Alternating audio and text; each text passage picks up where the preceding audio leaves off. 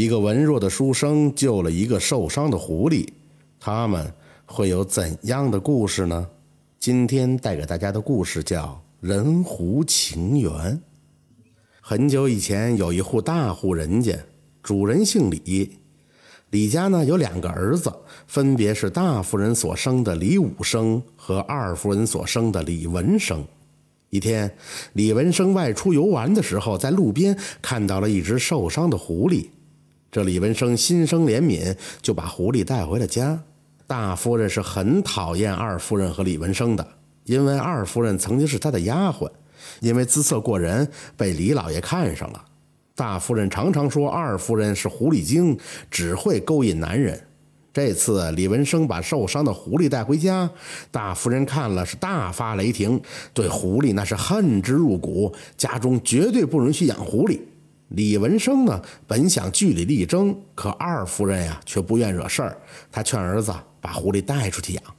李文生也没办法，只好把受伤的狐狸安顿在隔壁的一个荒废的院子。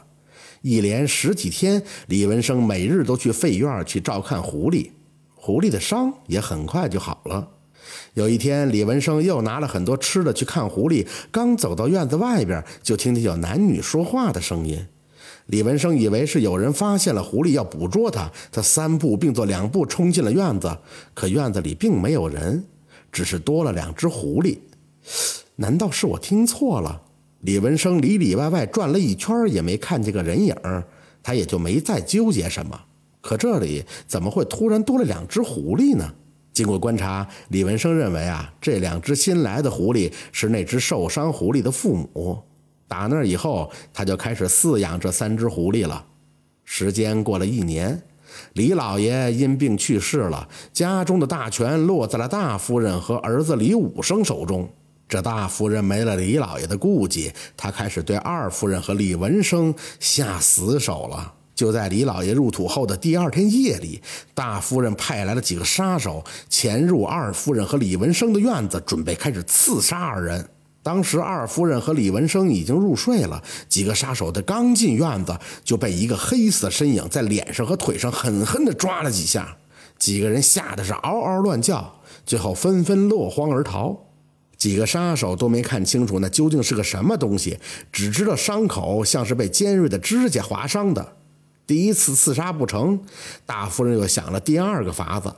一天中午，二夫人和李文生正在吃午饭，管家突然来访，他是来请二夫人和李文生参加家族会议的。原来大夫人伪造了一张李老爷的遗嘱，伪造内容是把所有的家产都分给了大夫人生的李武生。二夫人和李文生只分到了五十两银子，还要从李家立刻搬出去。母子俩势单力薄，虽然对遗嘱内容有所怀疑，但是家族的人都是站在大夫人一边的，他们也只好按照假遗嘱的内容，乖乖地搬出了家。二夫人没有娘家，搬出李家后无路可去。只好暂时住在隔壁的废院子里，就这样，两个人和三只狐狸生活在了一起。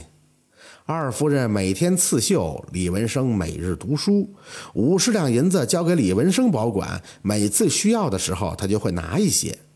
可是几个月下来，他却发现银子一点儿都没少，每天早上都会恢复五十两的样子。李文生就很奇怪，于是他决定查清楚究竟到底是怎么回事。那天，李文生故意拿了二两银子买吃的，回来后他就藏在暗处，等着等着，等了很久，他就发现进来一只狐狸，就是最初救的那只，在银子周围晃了一圈就出去了。李文生马上跑过去看银子，果然又恢复了五十两。李文生突然就明白了，自己救的那是一只狐仙呀！他没有告诉任何人，也没有当面和狐狸说破，只是对狐狸更好了。春去秋来，又是一年。这年春节前下，李家的管家突然来请二夫人和李文生回去，说是大夫人和李武生都疯了。他们疯疯癫癫地说出了当初假遗嘱的事儿，现在是真相大白，请二夫人和李文生回家长事。重新回到李家的二夫人和李文生的地位，那是大大提高了，日子也总算熬出了头。李文生又想起了那狐仙，于是他在后花园建了一个很大的窝给那三只狐狸。可是当他亲自去接狐狸的时候，三只狐狸却都消失了。李文生知道这些成了精的狐狸不可能一直在自己身边的，可是他还是很伤心，每天都想着他们。有一天晚上，李文生做了个梦，梦见那只狐狸来到他的床边。李文生刚要抚摸它，它突然变成了一个容貌秀丽的美人。李文生激动的说不出话来。那美人告诉他，如果想娶她为妻，请三日后到当初救狐狸的那个地方见面。李文生一下惊醒，醒来后激动的不能自已。终于等到了三天期满，他驾着马车来到了那个救狐狸的地方，果然有一个白衣女子正站在那里。她的模样和梦中的美人那是完全一样。两个人没有多余的话，李文生牵着美人的手就把她带回了李家。两个人呢也顺利的结了婚，生了子。可令人称奇的是，这李文生和妻子的容貌几十年后都没有变老。在他们儿子成年的那一天，两个人给儿子留了一封信，就一起走进了山林。从那以后，再也没有人见过他们。好，今天的故事就到这里了，感谢您的收听。喜欢听白好故事更加精彩。